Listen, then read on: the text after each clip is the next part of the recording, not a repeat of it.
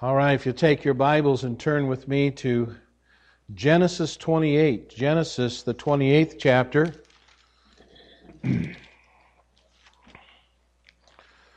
Genesis 28, continue our study in the book of Genesis.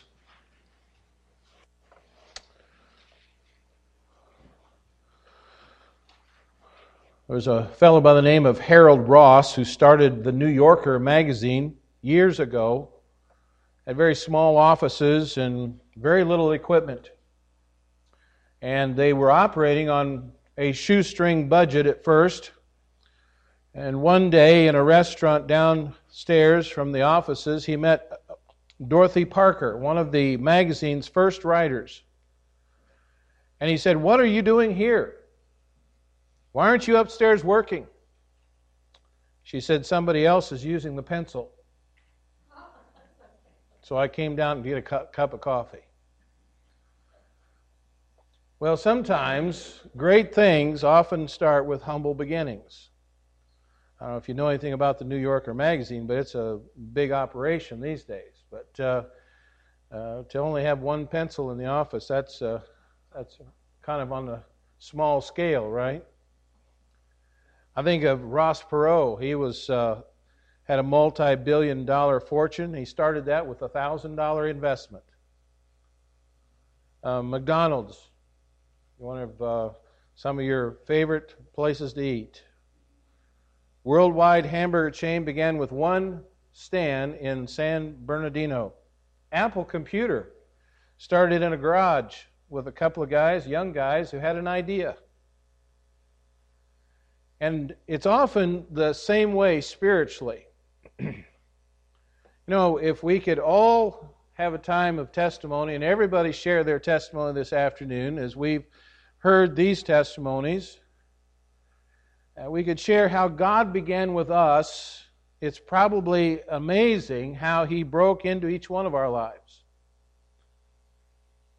Years ago, a Sunday school teacher walked into a Boston shoe store and spoke about Christ to a teenage boy who worked there.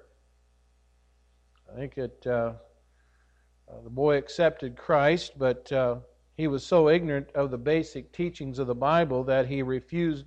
He was refused membership in the church for a year and a half till he could gain some knowledge. Well, that boy's name is Dwight L. Moody.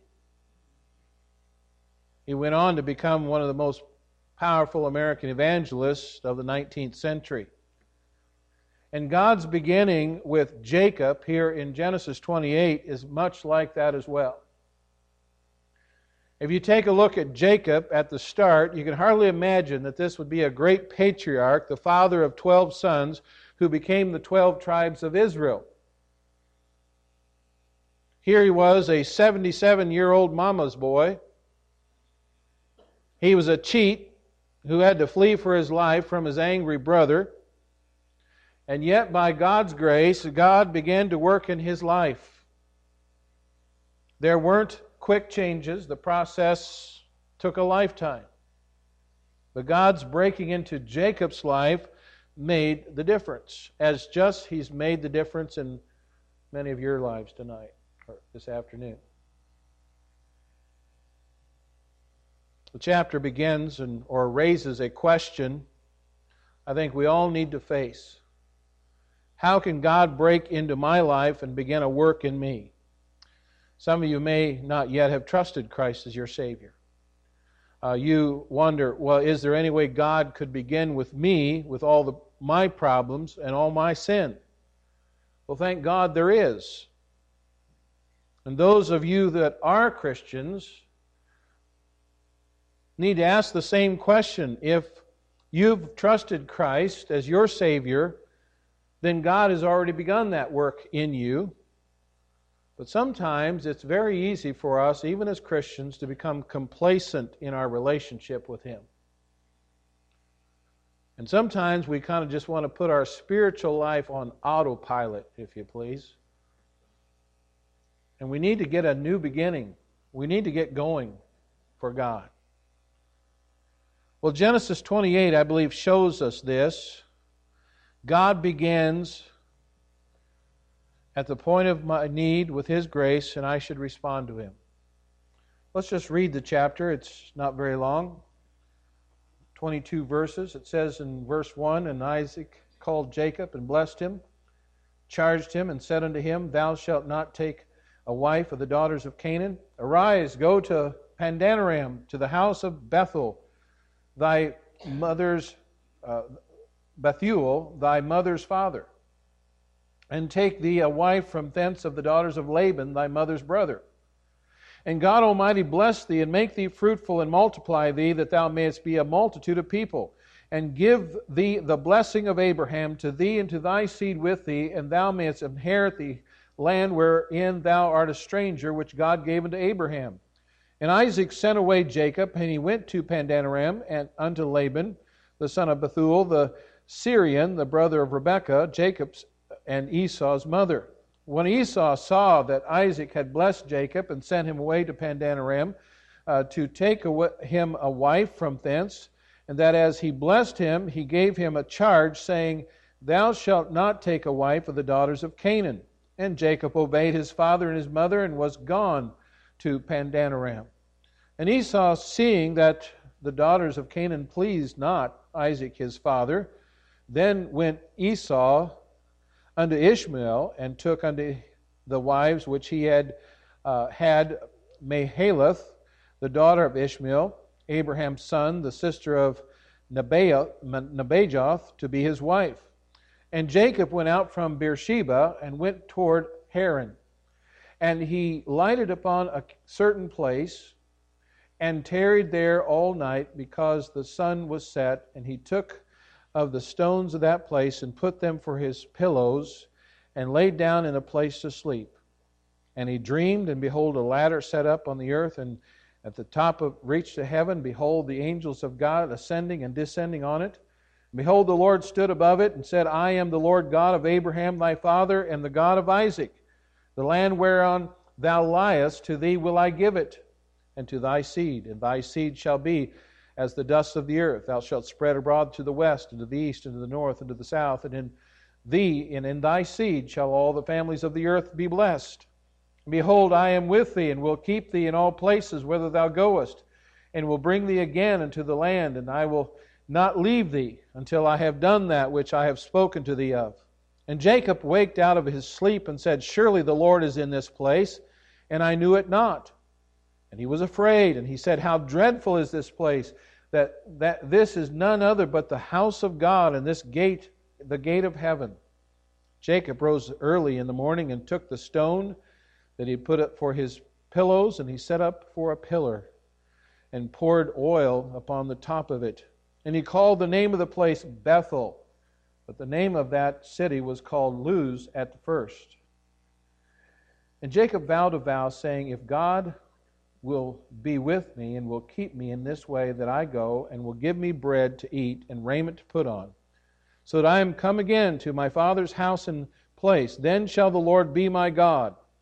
And this stone which I have set for a pillar shall be God's house, and of all that thou shalt give me, I will surely give the tenth unto thee.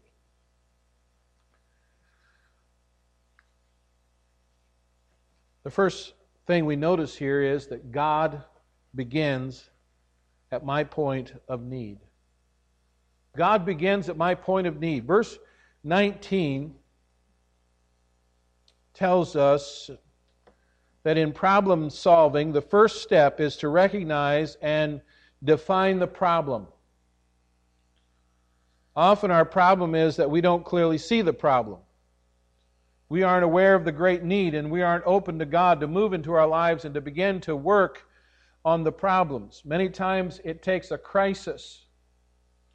And when we're brought to the end of our own abilities and schemes for us to be able to see our need and to be open to God's breaking into our lives. Now, I think this is a helpful principle when you're dealing with others, whether you're trying to share the gospel or give some kind of counsel. Before a person will be receptive to any solution, they must be deeply aware of their problem. And if they're not aware of their great need, they're going to resist anyone trying to fix their lives. So you have to build a relationship with people sometimes, and you have to wait for the time when God kind of yanks the rug out from under them and He re- recognizes His need, and then they'll be ready for God's solution. Now, you don't have to read too much between the lines here to see that Jacob has just had the rug yanked out from under him. Put yourself in his sandals.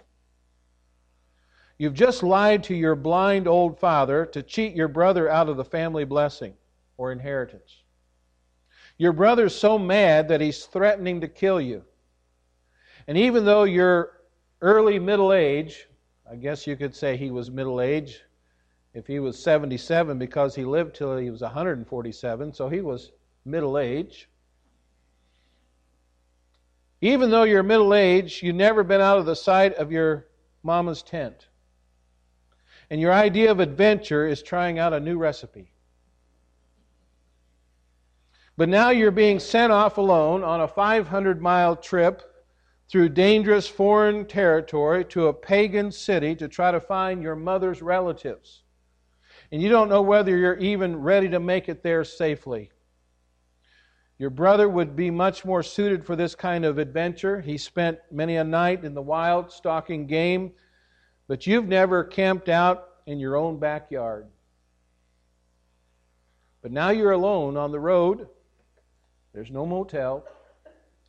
The sun has gone down, so you find a rock for a pillow, and you lay down under the canopy of the stars. And as you lay there listening to all the strange sounds of the night, you think about your life and your past.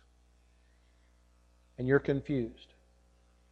You finally had finagled your way to get what you always wanted, your brother's birthright and blessing, and you thought that once you got that, you had it made. And here you're on the run with nothing but meager supplies and very uncertain future. So you're confused. And you're also feeling guilty. You cheated your brother. You lied to your blind old father, used the name of his God, and even kissed him in your deception. And then, in spite of all of that, He has sent you off with a true spiritual blessing of your grandfather Abraham. And at this point, God is the God of Abraham and He's the God of your father, but He's not your God. And yet, the burden of the blessing of God of Abraham is on your shoulders. And one of the, as one of the Peanuts cartoon characters said, there's no greater burden than having great potential. You're loaded with guilt, anxiety. Do you see how Jacob must have felt? Until now, he's always schemed his way out of these tight spots. But now he's fresh out of schemes. He's on his own for the first time. He's wrestling with a guilty, confusing past. He's facing anxious, uncertain future. He's, it's significant that God begins working with Jacob at this point in his life. It's the first time that the Lord got Jacob's attention. Jacob saw his great need.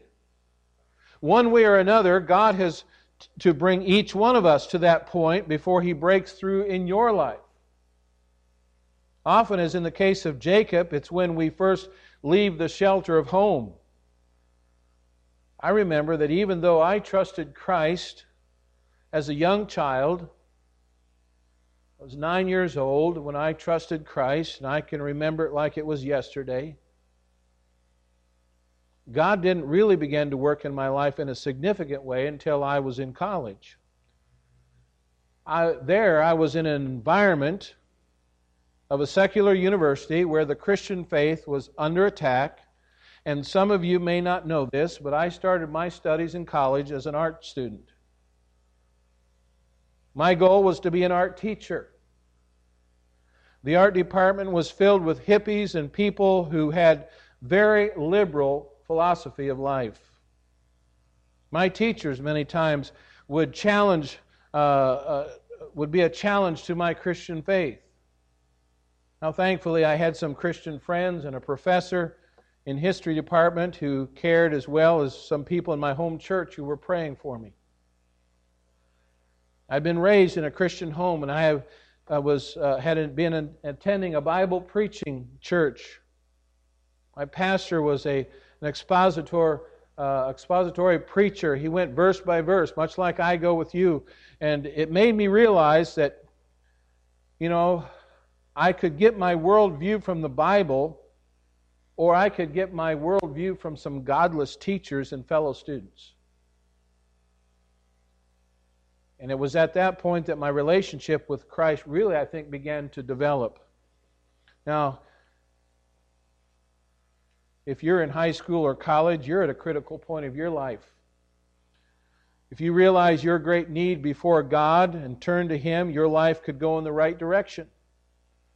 But if you ignore your need for God and choose the human wisdom that is offered to you in school or in the world, you'll start down the path that leads ultimately to destruction. If you've been raised in a Christian home, it's vitally important for you to recognize your own great need for God and begin to make your parents' faith your own. Now, Esau, we read here, never did that. Esau was a pathetic figure in many ways. His mother favored his brother. His father loved him because he liked the game that he hunted. Now he's been tricked out of his father's blessing, and when he hears Isaac send Jacob off to find a wife from his mother's relatives, he realizes for the first time, after 37 years of marriage, that his two pagan wives were not pleasing to his father. You see, Isaac, Jacob and Esau's father, was a very passive father. Why hadn't he instructed his sons concerning proper marriage partners when they were young? Why hadn't he talked openly to Esau years before when he was considering taking these women as wives? And now, when Esau discovers that his marriages weren't pleasing to his dad, he goes to Ishmael's descendants and takes a wife, thinking that he might earn his father's approval by marrying within the descendants of Abraham. Again, how sad, how pathetic this man is. Esau had a need, but he went about meeting the need in a worldly way instead of seeking the Lord. And God never broke through Esau's life. We never hear about that. I wonder this afternoon, how about you? Are you in a place where you see your great need for God? Are you like Jacob out of schemes? Are you like Esau, should have been but wasn't, out of worldly solutions? Are you at a place where you're confused and guilty about your past, anxious and uncertain about your future? Then maybe you're at a place where God can break through into your life. He won't give you a magical instant solution, but He'll begin to work when you come to the end of yourself and you admit, Lord, I have a need and I can't deal with it myself. I need you. That's the place where grace, God's unmerited favor, begins to take effect. You're at Bethel, the house of God, where God comes down to earth and earth's problems are carried up to heaven. Notice that's the second point. God begins with his grace. And we read there in verses 10 through 15. At Jacob's point of need, God gave him a strange dream. God often has used stream, uh, dreams to communicate with people, but we need to be careful not to put too much stock in our dreams. Dreams can be open to many subjective interpretations, and we'll discover uh, that if you read a few commentaries on Jacob's dream. Some people kind of put in some uh, strange things there, but in a dream, and in this dream, a ladder, a stairway to heaven, from earth to heaven, angels going up and down on it. Wow, how can you understand that? What's that mean? Well, I'm going to use two guidelines. One is how would Jacob have understood it, especially in light of what God said here? And secondly, how is it interpreted elsewhere in the Bible? The greatest commentary in the Bible is the Bible. Okay? I just have to remind you of that every once in a while, just so you remember that. Jacob understood this dream as God was breaking into his life. he said in verse 16, Surely the Lord is in this place, and I knew it not. Jacob had not personally encountered God until this point. And now, this ladder into heaven with the angels going back and forth between Jacob and God showed him that the God of Abraham and Isaac would be his God too. God was concerned with him in his place of desperate need, and there was a bridge of access to God to seek his help and from God to receive his help. And God specifically applied his promises to Abraham and Isaac and to Jacob. And that's how Jacob must have understood this symbolism of this, of this dream.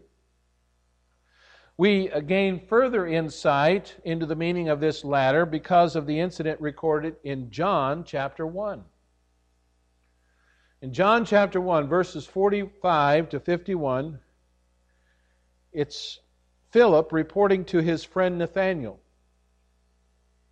And there it says, Philip findeth Nathanael and said unto him, We have found him of whom Moses in the law and the prophets did write, Jesus of Nazareth, the son of Joseph.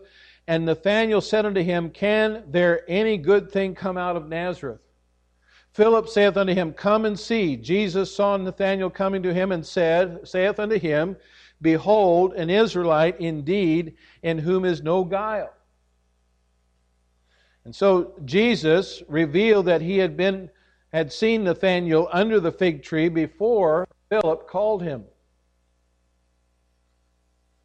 That was a supernatural knowledge.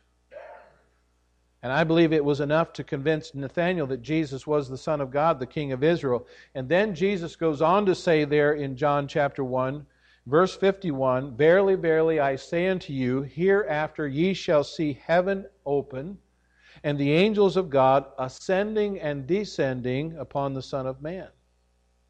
And so Jesus knew supernaturally that Nathanael had been meditating on the meaning of Jacob's ladder. He had been thinking about that, and Jesus knew he had been thinking about that. As he was sitting there under the tree, maybe he was wondering, you know, I read about and I've had people tell me about Jacob having this dream of this ladder going up into heaven and angels coming. I wonder how that, what all that meant.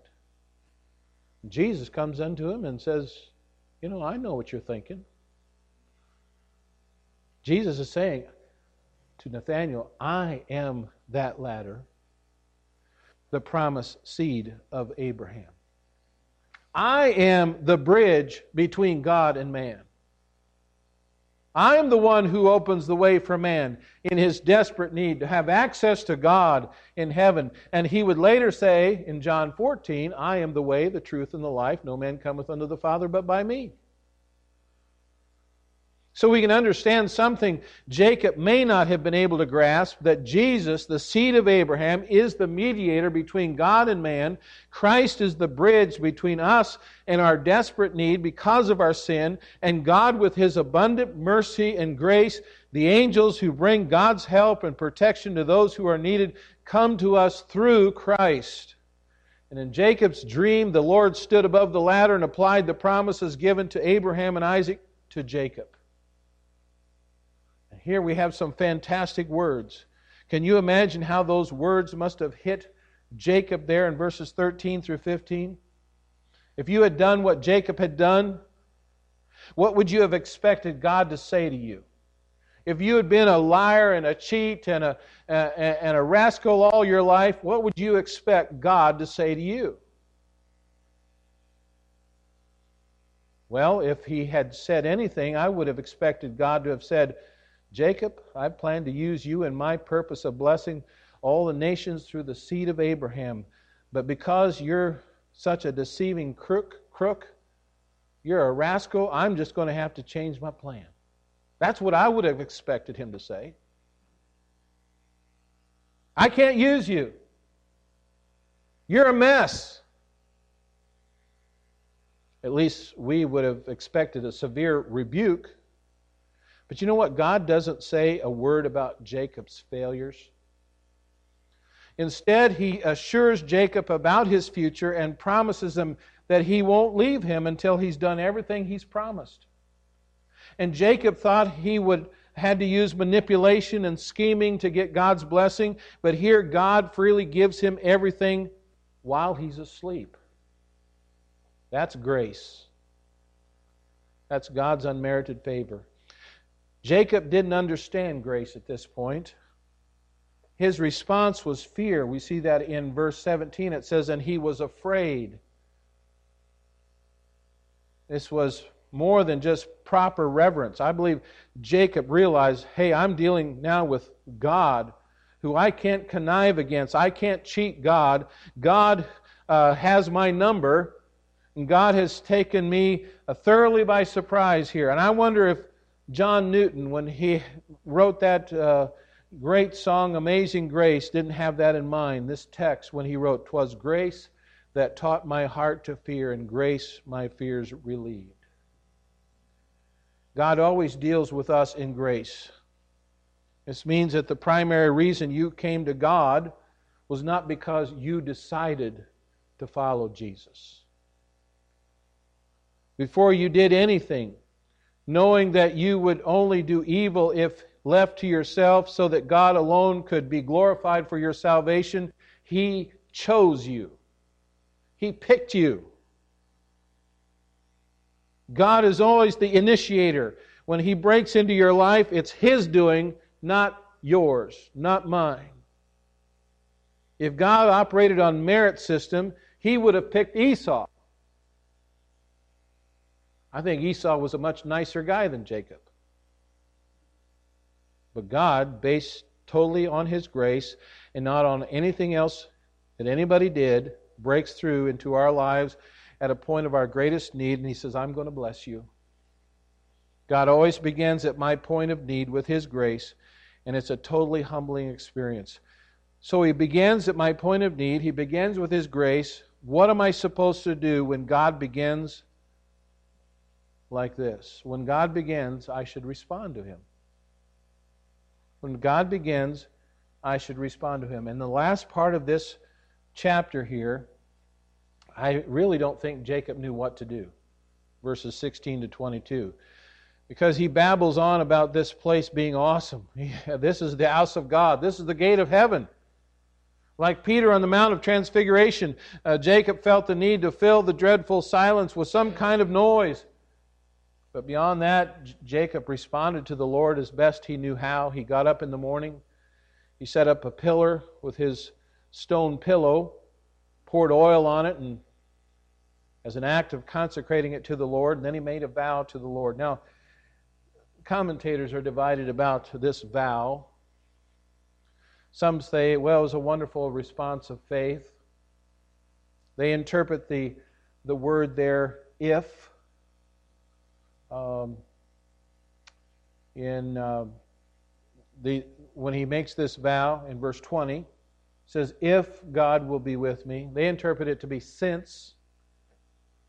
Others say that, well, this is another instance of his self seeking schemer trying to bargain. And it would seem that Jacob's immaturity might be that he was trying to bargain with God because that was his MO, his modus operandi, his method of operation. That was his history. But God doesn't do business with God, uh, us that way. He didn't do business with that, uh, with that way with Jacob either. If he had, Jacob would never have made it back to the land. God brought him back into that land by his grace and his mercy. You know, many people even today say they will serve the Lord if he does such and such. No, he won't do anything, or you won't do anything of the kind because God doesn't do business that way. God will extend mercy to you and he will be gracious to you without asking anything in return.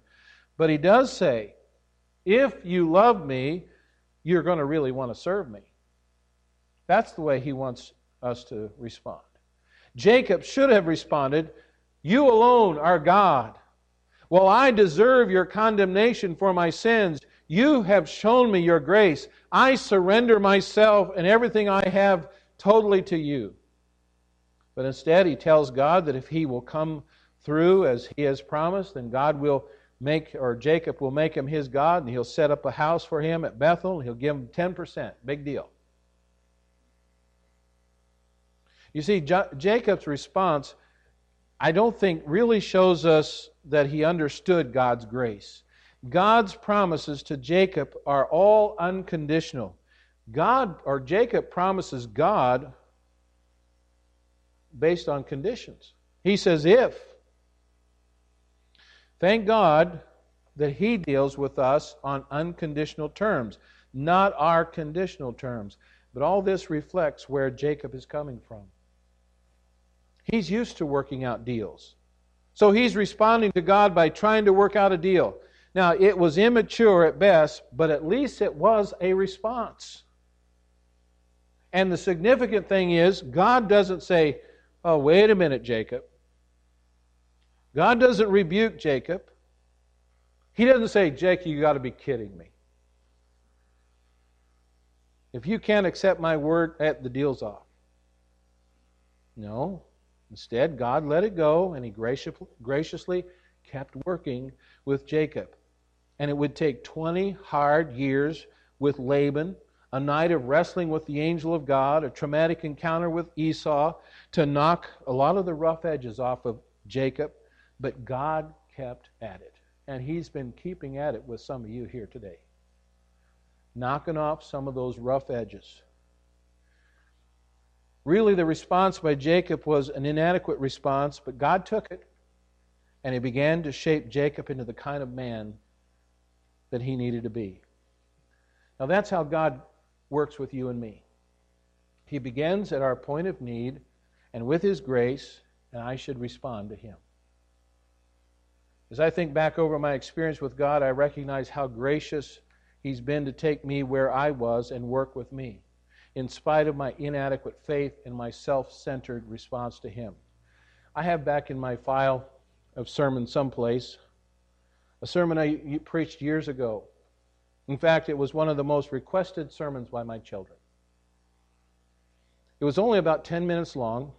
You'd say, where is, where is that thing? Find that thing, Pastor. Why didn't you find it today? But when we were seeking God's will for the mission field and out on deputation, my kids would ask, What are you going to preach tonight, Dad? Pillows or pillars? And it was based on this passage. Back in verse 18, it tells us that Jacob took the stone that he had put for his pillow and set it up for a pillar. Now, I know some of you thought that was one and the same thing. A pillow and a pillar is the same thing, right? I used to say his head hit the pillar and he fell fast asleep. One of the messages of this passage is that is which which are you going to be for God? A pillow or a pillar? Are you going to be a soft Christian or a strong Christian? And I'm thankful there was a time when God took me and overlooked my immaturity and, and some of my rough edges, and He said, It's all about your response to my unconditional love and grace that you need to live for my glory. And God will do that with you. Wherever you're at, He will begin at your point of need with His grace, and He will say to you, I am the Lord, I am with you, and I will keep you wherever you go. I will not leave you until I've done what I've promised to you. And He wants you to respond by saying, Yes, Lord, begin your work in me. Let's pray. Father in heaven,